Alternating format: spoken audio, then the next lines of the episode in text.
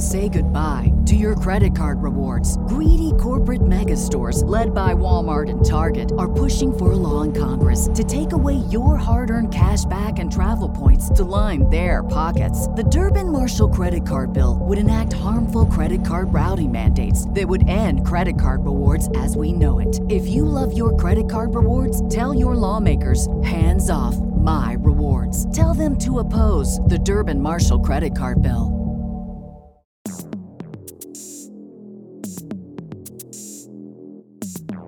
Due to the graphic nature of some of the topics we will be touching on, listener discretion is advised.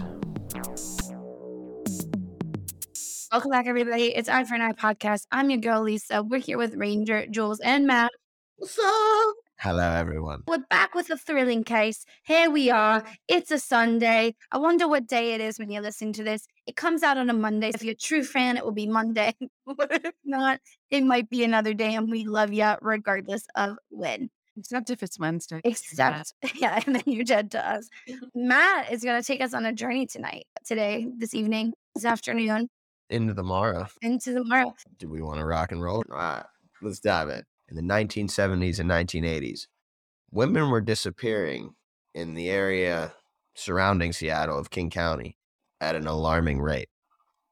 Two of the most prolific serial killers in American history were active at the same time in the same place, if you can imagine. And Americans were paralyzed with fear during this period of time. Primarily women in that area were the targets of two of the most maniacal men in history.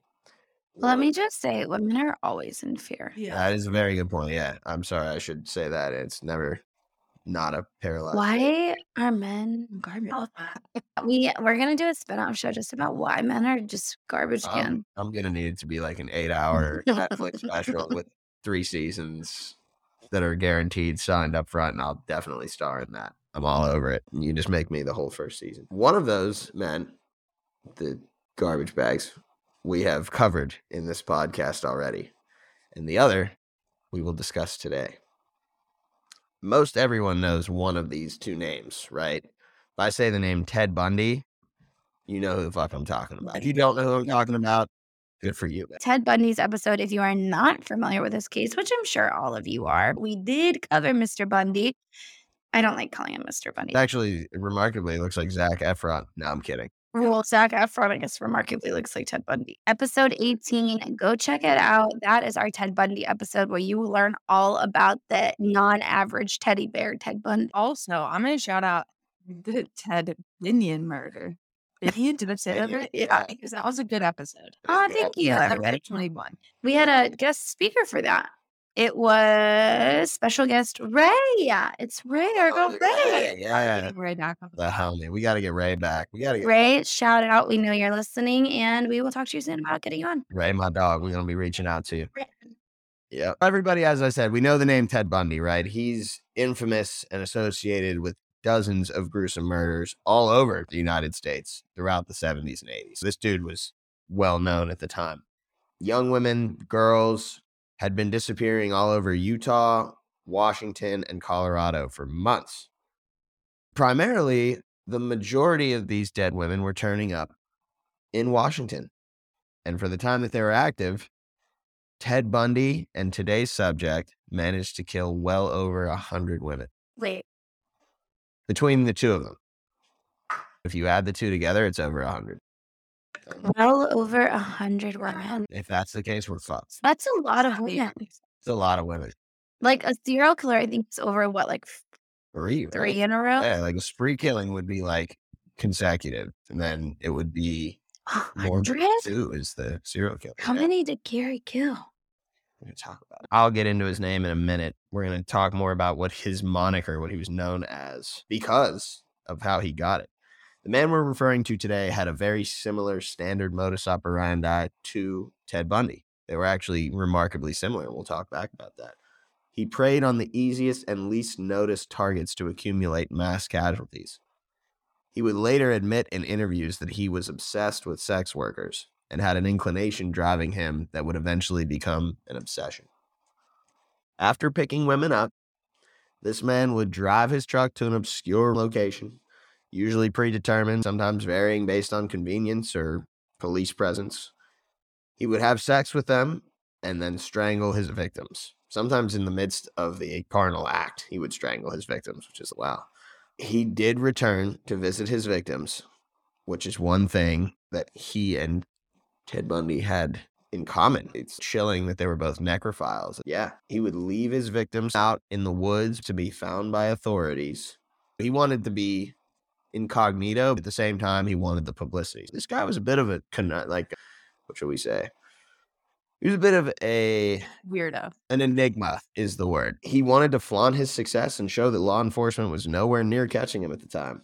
As part of his ongoing sexual fantasy, the efficient and cold killer would then dump his victims in or near the nearby Green River, where they would be discovered relatively easily by somebody hiking, not exactly dumping them in the city. You know, it's not like anybody's going to find them. Somebody goes out hiking, walking their dog.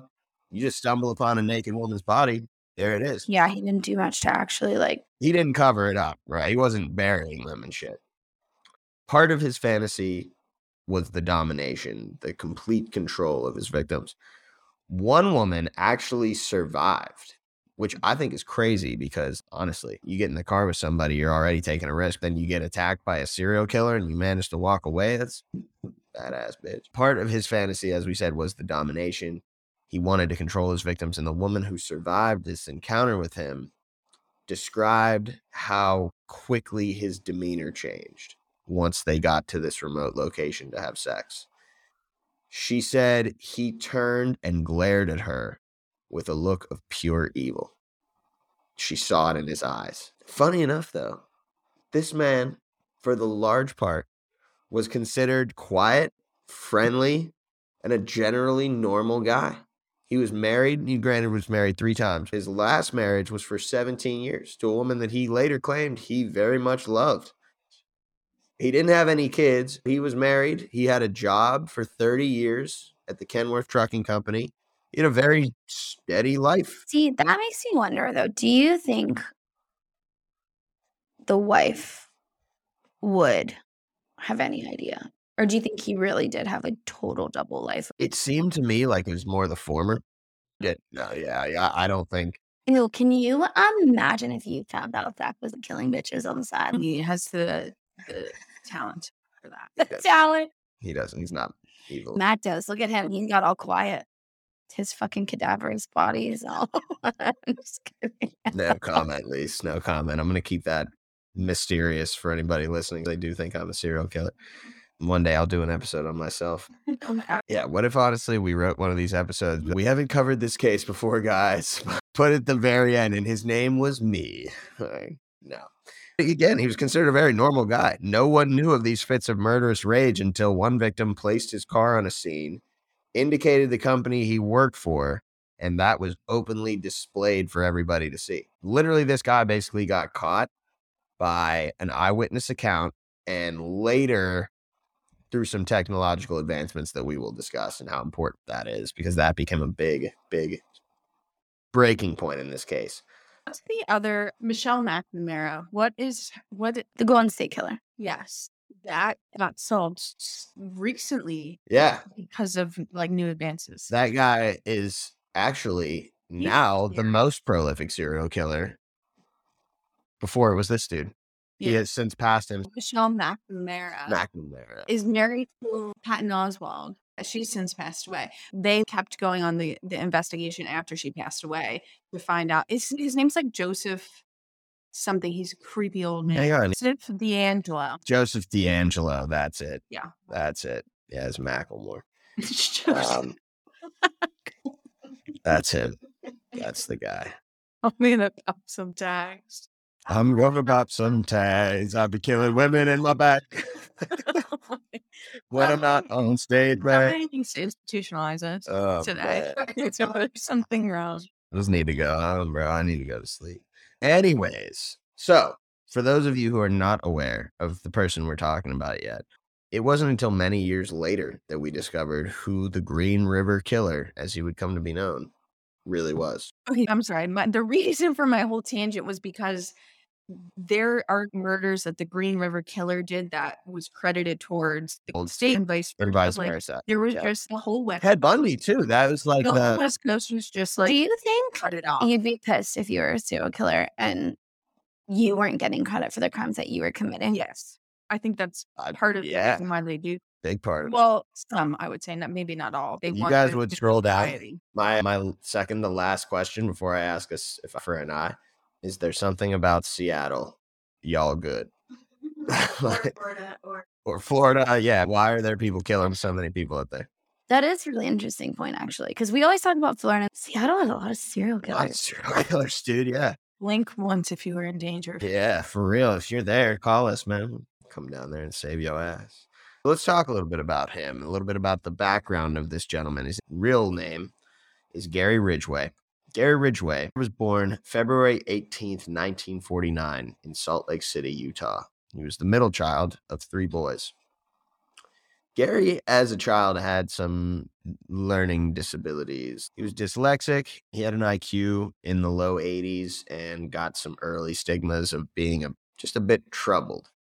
You know, he had some issues that he was dealing with. You could kind of tell. It's reported that he even wet the bed until he was almost 14 years old. That's one of the cardinal signs. Big triggers, right? Yeah, we talk about it. He wasn't killing animals. He wasn't starting fires. He was pissing the bed. Which is a really strange, not to go off on another tangent.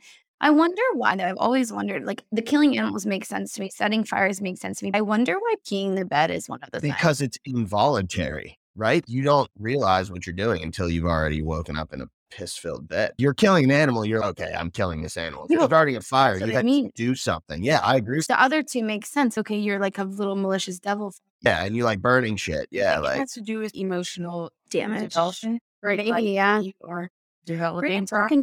This actually is weird because it's funny you say that, Jules.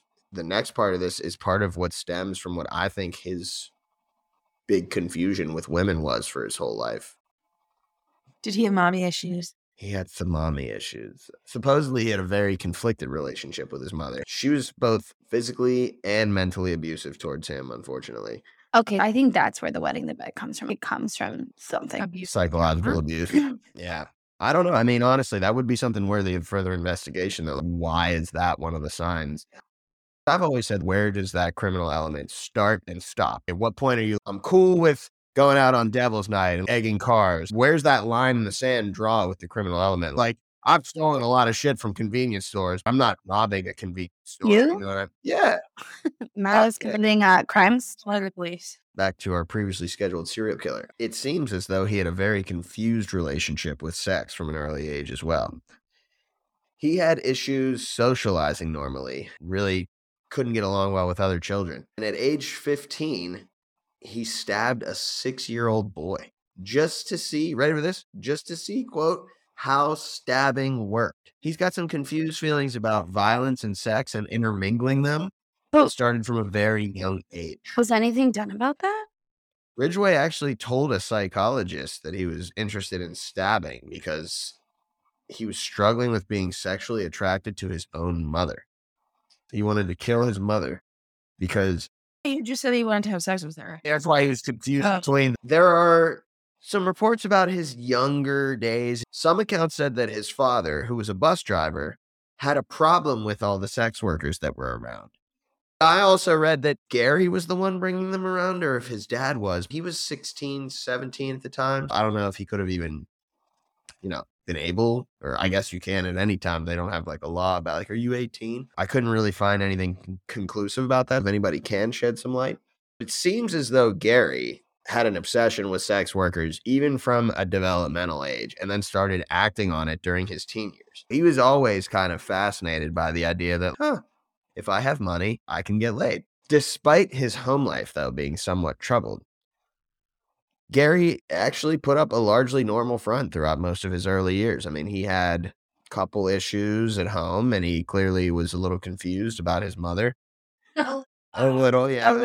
To put it mildly, he was a little confused, you know. Gary was pretty normal for the largest part. His whole early life, nothing crazy, nothing to write home about. He married his high school sweetheart right after he graduated high school.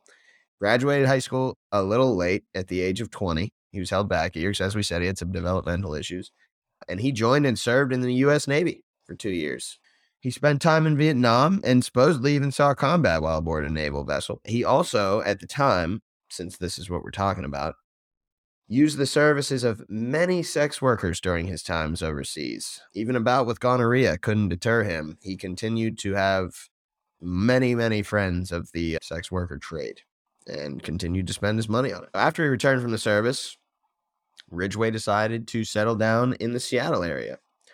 He and his wife divorced after only a year, probably because she heard about his activities while in the service. Come back with gonorrhea, he ain't really hiding that. Shortly thereafter, after his divorce, he got a job painting trucks at Kenworth, and he held that job for about 3 decades. Dude was just working a normal job, managed to hold down a steady job while also being a prolific serial killer. I mean, even if you're a serial killer, you got to pay your bills. That's true. That's true. You know, yeah, my buddy Gary at work, and then you're watching the news one day, and it's like, Gary. I know this fucking guy. You never really know, kids, truly. Be nice to everybody, maybe not too friendly. Not long after Ridgway moved home, he started having his first encounters with the law. He was arrested for allegedly choking a sex worker and for solicitation in the early 80s. As the years went on, his crimes actually escalated from choking and assault to more violence, and escalated from assault to committing murder. Let's talk a little bit about this man's murder spree, which went on for far too long. It's widely believed that he first began killing on July 5th, 1982, after he met a 16-year-old girl who'd run away from her foster home named Wendy Cofield. Her murder was the buildup of a long bout with violence and uncompromised feelings of rage towards women, and particularly women whom Gary viewed to be of lesser value than himself. That was his rationalization. That became Gary's MO for his crimes. He preyed on vulnerable runaways. He targeted sex workers, typically women in their late teens, early 20s, whom he picked up at truck stops and dive bars along Highway 99 outside Seattle. He would basically like frequent these, you know, seedier spots. He knows where the sex workers are. He knows where to meet them. After luring his victims into his car for sex, he'd often gain their trust by showing them photos of his son. It was his way of putting his victims at ease in an already tense situation. They would then engage in sexual activity before he strangled them to death, sometimes in the middle of having sex. Ridgway would asphyxiate his victims and get them to pass out, and then proceed to rape them, have his way with them, sometimes even after they had expired. The way he achieved sexual gratification was to completely dominate his victims, get them to the point that they were incapable of fighting back, and then continually rape them. Ridgway can be clinically diagnosed as what we would call a sexual sadist, because he thrived off of the pain of other people, and that was his sexual release. After he was finished with his victims, Ridgway would dump their bodies in secluded wooded areas near the Green River, which is obviously where he got his name. His intent was that they would be found, not easily and not quickly necessarily. He was less concerned with being caught than most would think, primarily because he didn't believe the people he was killing would be missed. That is awful. I always think, I don't know the quote, I'm going to screw it up, but it's like, everybody is somebody's son or daughter. Yeah, everybody is somebody's baby. You're right, Jules, honestly. Even if one single person misses them. I always think, how many of these women had kids that they didn't come home to that night? A lot of people who are sex workers do that to feed their families. This is a big conversation, though, about sex work being decriminalized, because a lot of sex workers are put in really precarious positions, not only because of their job and how, unfortunately, people view them, also because they can't go get help, because a lot of the time they end up going to jail. It's a damn shame, too, because people are often overlooked, unfortunately. He wasn't totally wrong about that. And a guy like Gary Ridgway took full advantage of that and preyed on those women. It's awful. His victims' bodies were often left in clusters in certain particular areas that he could go revisit. Sometimes posed and usually nude. He would sometimes return to the victims' bodies and have sexual intercourse with them, which has always been such a mindfuck to me. Ridgway would later explain that he did not find necrophilia more sexually satisfying. Having sex with the deceased reduced his need to obtain a living victim and thus limited his exposure to being caught. Yeah, Sounds like a really weird rationale or whatever you want to call it. That's what I would call it. Really weird rationale. I'm a creep only because then I don't hurt living people. I'm a creep. Because most of the bodies were not discovered until much later and only skeletons remained. Two of his victims are still as yet unidentified. And this is the thing. Gary was, again, he had some developmental issues. He's a little different. He was dyslexic. He was actually a pretty efficient serial killer. If we're giving the guy credit for anything, not something you ever want to be viewed as. Like, yeah, he's pretty good at killing people. He actually was able to evade capture for almost 20 years. He would purposely do things that would kind of throw the police off the scent. You know, he would leave the bodies in a really obscure place. Where, how the hell did they get here? He would also purposely contaminate crime scenes with things like gum, cigarette butts.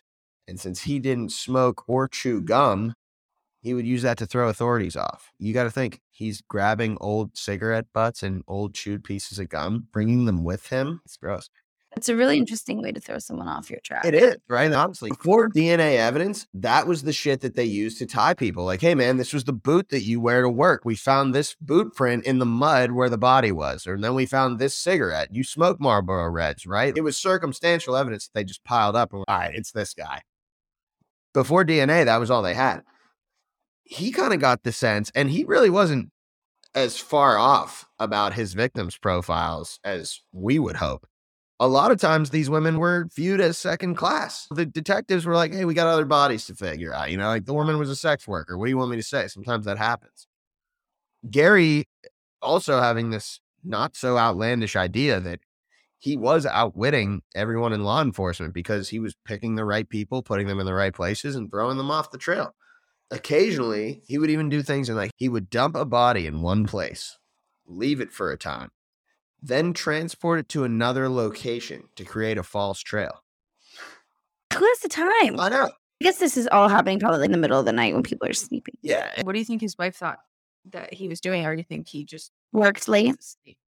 I don't know. I honestly think there's no way that someone's getting away with just disappearing for all hours of the day and night, fucking prostitutes, taking them out to the middle of the woods, dumping their bodies, and then he just comes home and says, what do we have for dinner? And then I'm going to go back out and move the body. Yeah, and then I'm going to go back tomorrow because after work, I don't have anything better to do. So, very odd. At least two of his victims were transported as far away as Portland, which is, I mean, that's a few hours drive. It's a 3-hour drive from Seattle to Portland. You're not making that trip in a short jaunt. This is me just spiraling out of control. Don't you think the body smelled by that point? Definitely. Driving this stanky corpse. Definitely, yo. There's no doubt about that. Decomposition takes hold. Yeah. Wouldn't they get his car, though? That is that part he didn't think through. Once they find his car, they'll be able to peg all these on him because he's going to have dead bodies in his car. I mean, they didn't, though. Why would you look in his car if he's not... He was a suspect, quote unquote. His plans were to throw authorities off his trail by any means necessary, or even to divert them to another suspect, which coincidentally made sense since there was another prominent active serial killer in the area. At least one, if not two. Oh. When bodies first started appearing with more frequency, though, the Kings County Sheriff Department formed the Green River Task Force, hoping to uncover some details about the person responsible. This included some very high-profile people within law enforcement and even federal law enforcement, even though the jurisdiction never really took over because it was all within one state.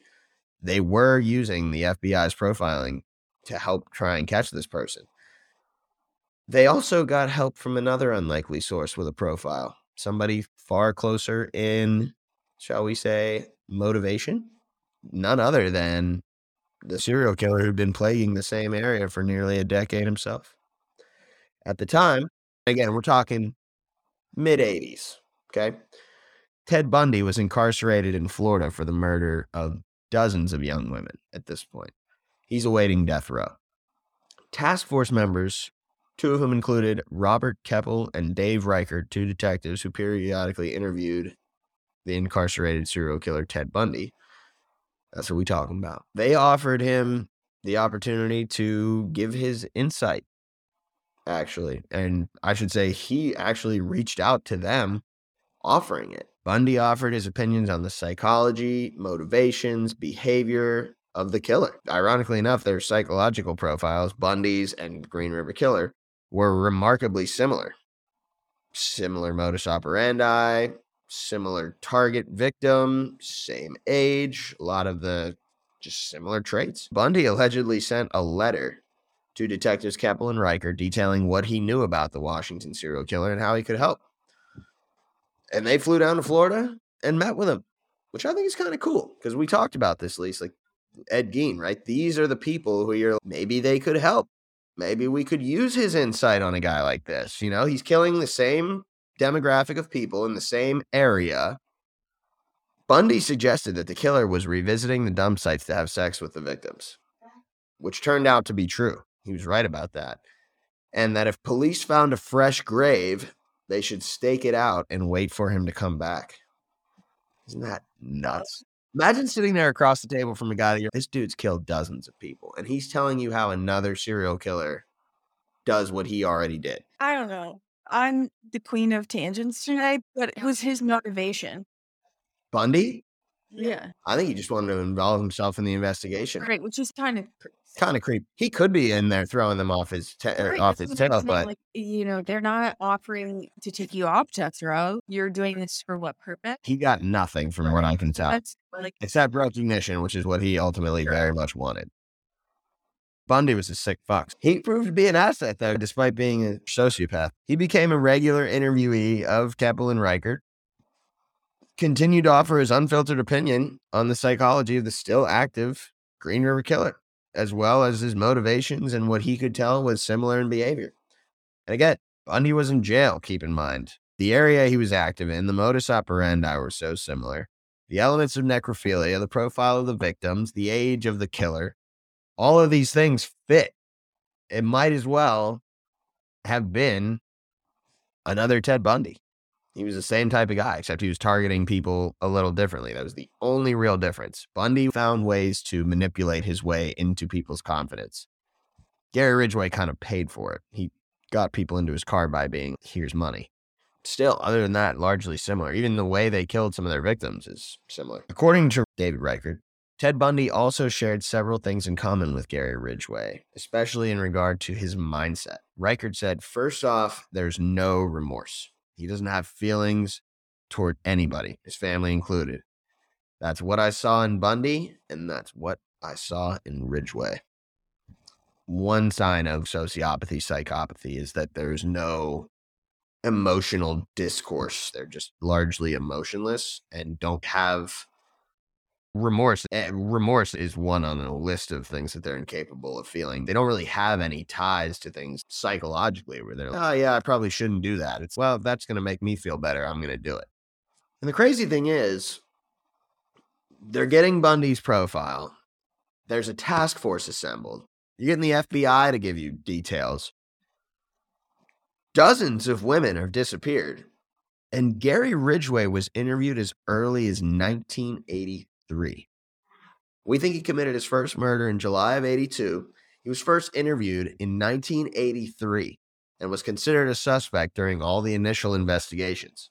And remember, this is in the time before DNA was a critical element to investigations. The suspect police are searching for was strictly circumstantial. All the pieces had to fit. Like, you're not going to arrest this guy based on the fact that, yeah, we know he likes to frequent prostitution areas, and we know he's been arrested for solicitation, and he has sex workers in his car a lot. Yeah, they couldn't hold him based on that. Despite help from Ted Bundy and the accuracy of the profile he given, it was several more years before the Green River Killer was eventually apprehended. The search continued as more and more women were turning up dead in the state of Washington. Let's talk a little bit about how they eventually caught up to this dude, because again, this went on for, not exaggerating, guys, 19 years. Do you think that's possible? No, I don't.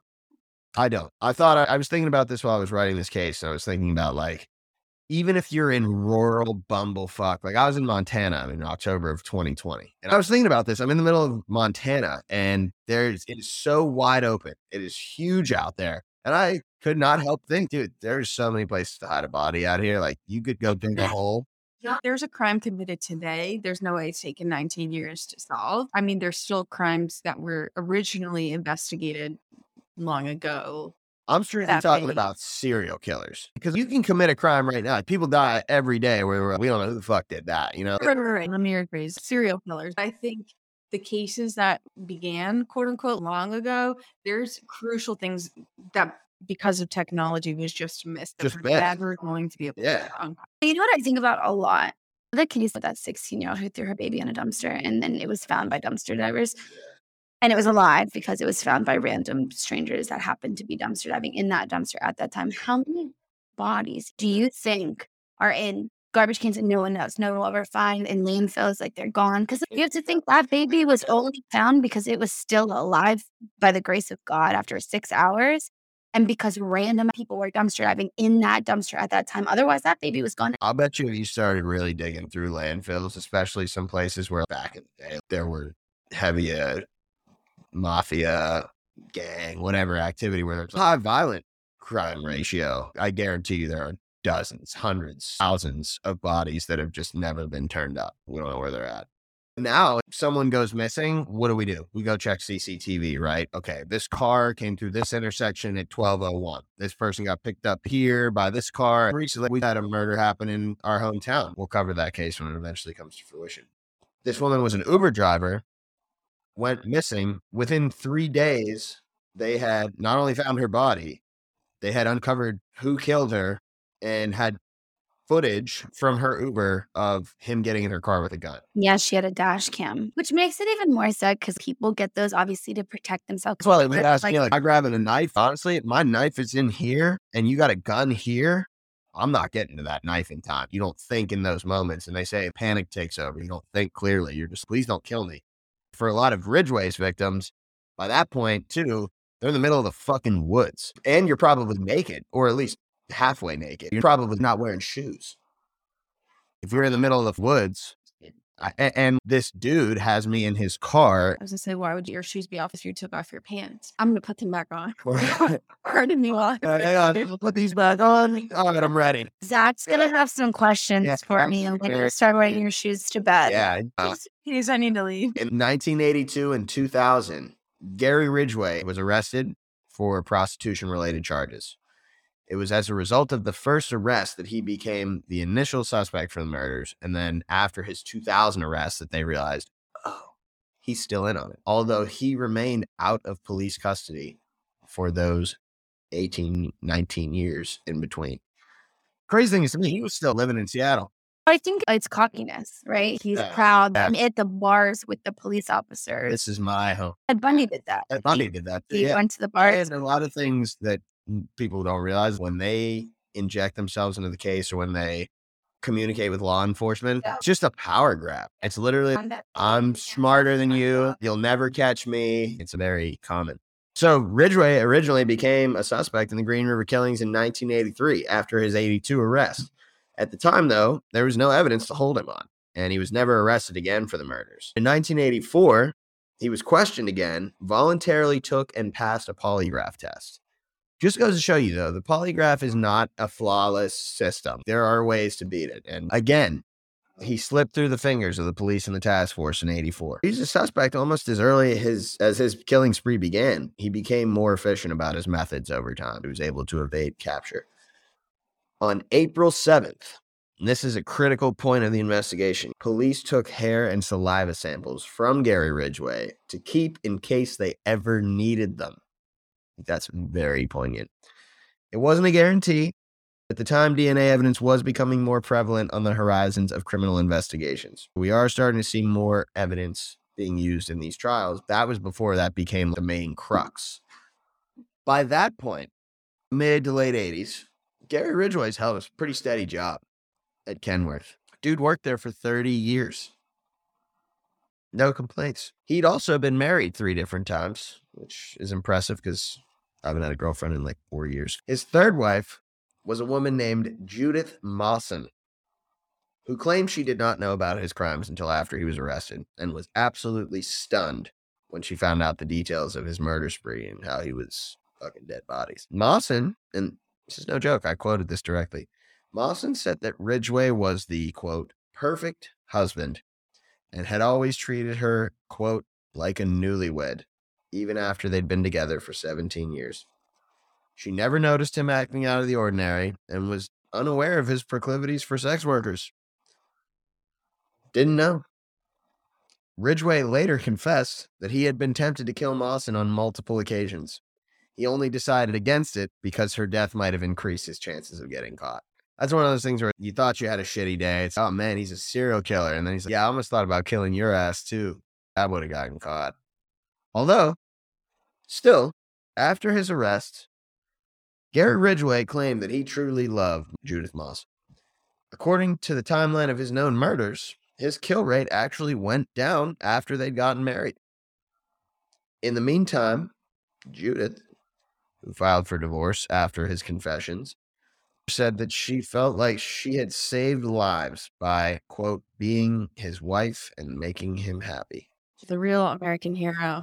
True OG, honestly. And gotta admire the woman for being able to live with this man for that long. I mean, and have the wherewithal to stay with him despite being what he was. She said she didn't know any of it. Still, come on. There's got to be something. She claimed that she hadn't even suspected Ridgway's of any crimes before she was contacted by the authorities in 1987. And the best part is, Jules, she had not even heard of the Green River Killer before that time. That's because Gary had the channel cut from the podcast. We are not watching. No news, please. As soon as the news came on, he was like, turn that shit up. I can't watch that miserable. I got to say, though, blissfully unaware is an understatement for this woman. She was chilling. No clue what was going on. And happy as a clam. Good for her. Sorry for everybody else. Good for her. By this time, we're through the 80s. Ridgway's been living a pretty normal life. Through the 90s, still pretty normal. He's killing people. He's still largely undetected. The task force was starting to close in on him by the turn of the millennium. There was more evidence that he was in the area of several of the women who disappeared, and the timeline for some of his victims matched with inconsistencies of him being unaccounted for. Someone placed his car on scene and indicated that the company he worked for was open for her to see. There was a Kenworth sign on the side of one of his trucks, I guess. And she spotted him around the sites of one of the disappearances. That was like the first, okay, this is the guy. We're sure it was him. Here's an eyewitness account. At the time as well, DNA evidence had started to become a lot more prevalent, heavily used, and relied upon. It wasn't considered some voodoo science anymore. With all of this piling up, Ridgway was arrested on suspicion of murdering 4 women nearly 20 years earlier, after first being identified as a potential suspect, when DNA evidence conclusively linked semen left in the victims to a saliva swab taken from the police in 1987. The task force in 2001 finally identified Ridgway via the evidence collected from 4 of his victims. They used that same sample 14 years later, and finally pinned it on the guy. Gotta give credit to the police for the diligence. And if you watch interviews, they are so emotional talking about it. I mean, they spent 20 years pursuing this guy. I just love that they took his DNA just in case. I love that too, Julie. You know what? We might need it, yeah. I'm going to hold on to it. Thank you very much. There's a great, I got to remember which doc it was. I think it was on A&E. There's a great interview with Dave Reichert, where we get a call from the head of the task force coming to the office, and he's holding a yellow envelope, and I have the name of the Green River Killer in here. And Dave Reichert said, "Is it Gary Ridgway?" And he handed it to him, and he opened it up, and there it was. He knew it. It's like finding the golden ticket right there. I knew it was this motherfucker the whole time. We couldn't hold him to it. You know, like that's so frustrating. I think about that. I know. That's why I could never be a cop, man. That is such a difficult job, especially like a detective. You deal with so much shit. All these victims are still piling up. And frankly, this dude's laughing in your face about it. You know, 4 victims originally identified. 3 more victims were added to the indictment after a forensic scientist identified microscopic spray paint spheres as a specific brand and composition of paint used at the Kenworth factory during the specific time frame when the victims were killed. Because Ridgway was going to work spray painting the trucks. They found evidence, and that's why this is so critical. Forensic science has become the linchpin for so many of these cases. Whereas it used to be, we got to know who did it. No, this is the only way to know who really did it. Now he's got 7 bodies on his rap, right? By the time of his trial, Gary Ridgway was facing 48 murder charges. He was connected to 41 additional killings after that. His DNA was connected to 7 victims, and Ridgway was facing the death penalty in Washington. In exchange for life imprisonment, he decided to plead guilty and to provide the locations of his remaining victims' remains to the task force. You think he had a notebook? I wondered about that. How did he keep track? Right, I'm sorry, like it's 48. Dude, it's more than that. When you hear the final number. I think about that a lot, though. I think when you do something so significant, you might not forget. 48 times now? Maybe he had like a tree that he really liked and he was, I know, I put a lot of... Bro, there's no way he just off the cuff and said, yeah, she was Tuesday, August 8th. In the Sunoco parking lot. There's a certain threshold where you might remember, unless he's placing all the bodies together. Well, it seems like he's gone back and visited a lot of them. Maybe it's like going to Chuck E. Cheese. You go once, you forget about it. You go twice, you'll never forget it. Is that the comparison we want to make? Is it? Honestly, the pizza is not great. It's not good as an adult. I took the kids I nannied. It sucks, dude. Awful. That is awful. That is cardboard with the sauce on it. Okay, so again, he's been linked to 48 victims, and he's shown them around. On November 5th, 2003, Ridgway entered a guilty plea to 48 charges of aggravated first-degree murder as part of his plea bargain, agreed upon in June, that would spare him of execution in exchange for cooperation in locating the remains of his victims and providing details about their deaths. He was later implicated on charges of 71 murders in total. When I said Bundy... and he accounted for over 100. Bundy was confirmed to have killed 35, even though they estimated might have been as many as hundreds. Ridgway was confirmed to have killed 71, even though they expected might have been as many as 90.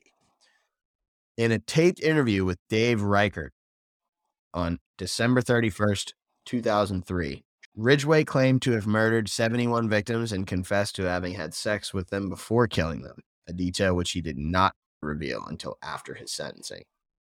In accompaniment with his guilty plea, he made a statement explaining that he had killed all his victims inside King County, Washington, and that he had transported and dumped the remains of the 2 women near Portland to confuse police. He evaded capture for nearly 2 decades by selecting victims he could take advantage of and dumping their bodies in places it would take time to find. Also, I just want to point out, it's pretty crazy. There are... well, taped interviews. He did several taped interviews with Riker, Keppel, a couple other investigative reporters. He claimed that murdering young women was his real career, quote unquote. That's what it says on his LinkedIn page? Yeah, that's his thing. He also personally showed the members of the task force where the remains of his victims were, which is also on tape. There are literally video of him in the early 2000s. It's not the greatest quality, where... he's literally, I was over here and I parked here and that tree is where I buried her. I mean, he literally went blow by blow through each crime scene. And meanwhile, he's standing there in handcuffs and a fucking jumpsuit showing them, I was here and then I parked over here, like crazy. And one thing that's actually a little different about Gary Ridgway from a lot of these other serial killers that we've discussed, he's still alive. To this day, I don't think he has access to the podcast. If he does, give us a shot. I mean, you never know, because Varg had access to a synthesizer in jail. That's true, right? Yeah, he made some fire beats. And let's not even get into what fucking Heather Mack, Von Weiss Mack, or whatever the fuck her name was. She was also in Bali. Yeah, Gary Ridgway is still alive today. He's currently 72 years old and living his life sentences, all 48 of them, at the Washington State Penitentiary in Walla Walla, Washington. Ridgway is obviously expected to spend the rest of his life behind bars and then the next 48 lives after that. It's just crazy that they do that. I don't understand. I was looking at pictures of Gary Ridgway, and There is a Father's Day card on Etsy. And it says, Gary Ridgway, the Green River Killer, once picked up a sex worker with his son in the car, then took her into the woods and killed her while the boy waited in the vehicle. Happy Father's Day. Thanks for including me in your hobbies. Oh my God, dude. Yeah. What the fuck is wrong with people? All right. let's get off this roller coaster and let's talk about a couple questions. Question one for you guys. You know, I always like to come up with puzzling ones. Do we believe in Gary Ridgway's theory that he was able to avoid detection for so long by killing vagrants, runaways, sex workers, etc.? Yes. Next question. Next question. Especially in that period of American history, I think things are a little bit different now. I don't know. I'm trying to be optimistic. They're not great. We talked about this in the Mary Vincent episode. Lawrence Singleton killed someone who was a sex worker, and they definitely treated it, even in the media talking about her murder, they treated it differently. And I think, unfortunately, it's another bias. People think of sex work as lesser than, lower than, and they're not worth life. And I do think that contributed to the fact that he was able to get away with this shit for so long. And he admitted it. He said, I pick people who I didn't think people would care about. And that's the saddest part. I agree. I actually made a note here. I think that's really the only reason he got away with it for so long. Other than the obvious, there was no DNA evidence. If he was killing housewives, you think 71 people would have ended up dead before somebody realized what he was doing? No way, Jose. And, you know, and same thing with missing white women syndrome. We need to start paying attention to everyone, not just the people that society deems as important. Everyone is somebody's baby. If DNA evidence was able to be uncovered and utilized sooner, do we think he would have been such a threat?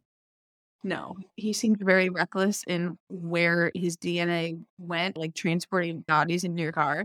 Yeah, right? He didn't give two fucks if anybody knew what he was doing. I'm curious if DNA was a factor, if he would have been more careful. That makes me think about today. We don't see serial killers taunting the police these days because it's like traceable. Everything's traceable. It's very hard to be incognito when you're talking to the police or the media or whatever.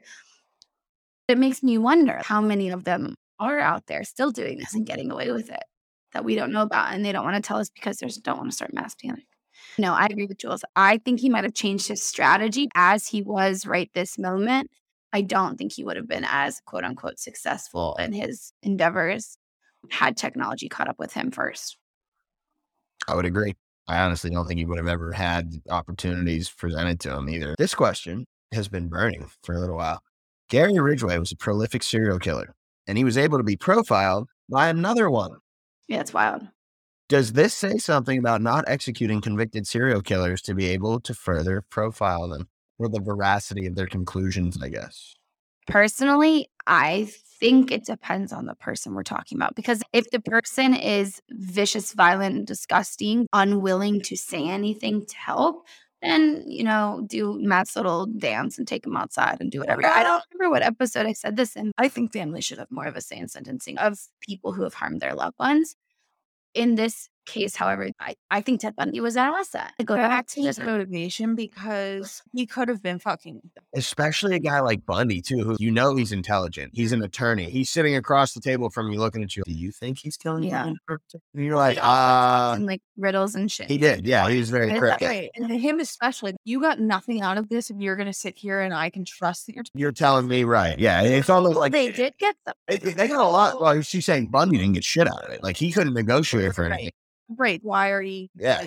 Like, what's your motivation, bro? Well, I guess it doesn't. That's the point. There's two sides to it, though, right? Maybe he wants the attention again. Yeah, he wants to be back in the spotlight. Maybe he's fucking bored. Yeah, this one. 23-hour lockdown, shoe program. He's bored. Yeah, I'll talk to you guys about this. I get to leave the cell for more than an hour a day. Yeah, I'll talk to you guys. But if you think about it that way, why would any serial killer ever talk? Why did Edmund Kemper talk about his crime? Honestly, it's a question that I've thought a lot about because you guys know how I feel about the death penalty, but it's underapplied is what I always say. I'm normally the first one to be like, take my back. Then I look at a case like this, right? And it almost proves me wrong. It's like, dude, I would be the first one to tell you, you don't fucking need Ted Bundy anymore, dude. There's no use for that guy. There's no good he can provide to the world sitting in a cell in Florida. Then he does something like this. So, okay, maybe I shouldn't be so quick to rush judgment. But at the same time, I still think Ted Bundy's a piece of shit. And I still think Gary Ridgway's a piece of shit. I mean, pretty much everybody we talk about on this podcast, unless we're talking about a victim explicitly, is a piece of shit. Yes. Many of the killers we talk about are what we would described as pieces of shit. This is one of those cases that kind of throws me off because this changes how my outlook on these pieces of shit is. I mean, do you not think he gave them anything that they didn't know? He's profiling women who he thinks nobody cares about. He's having sex with them. I just feel like it's invaluable information that Ted Bundy.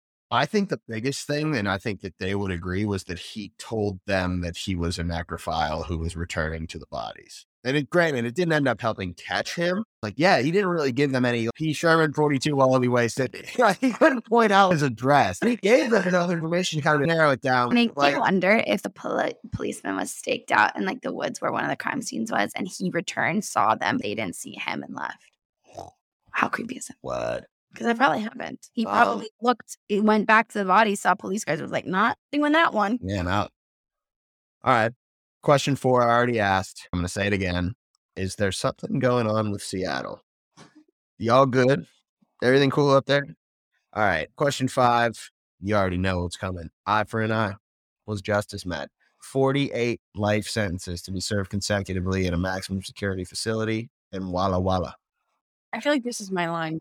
Not every episode. He is not going to enter society ever again because he's sentenced to 800 life sentences. In that case, we're achieving the end goal. Do I think death would have been a more suitable punishment? Probably. Yeah. It's one of those weird ones. I agree with Jules, right? This dude is never coming back. He's never going to work at Kenworth again, right? He's never going to be Gary Ridgway who lives down the road. Like, no, he's not coming back. Would I feel terrible if he was executed? No, probably not, because what are we really doing with him otherwise? Does he continue to talk? He does. I mean, he still gives interviews. I think, honestly, the Bundy case was so unique. He and Bundy, because they were so similar in their... They were partners in crime. I mean, almost you think they were. At least they were so similar in their profiles to even the way they had tried to evade authorities, to the way they interacted with the police.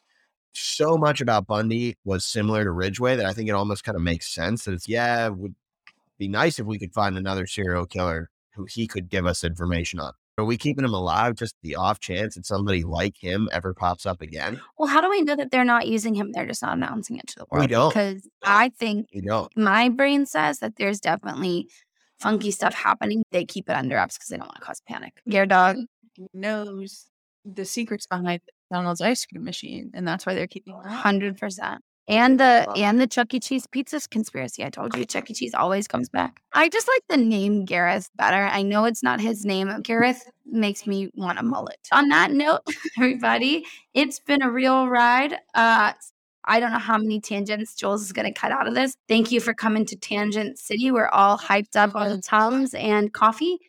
And now I need some sleep. Everybody, rate, review, subscribe, love us, list us. Love us or list us.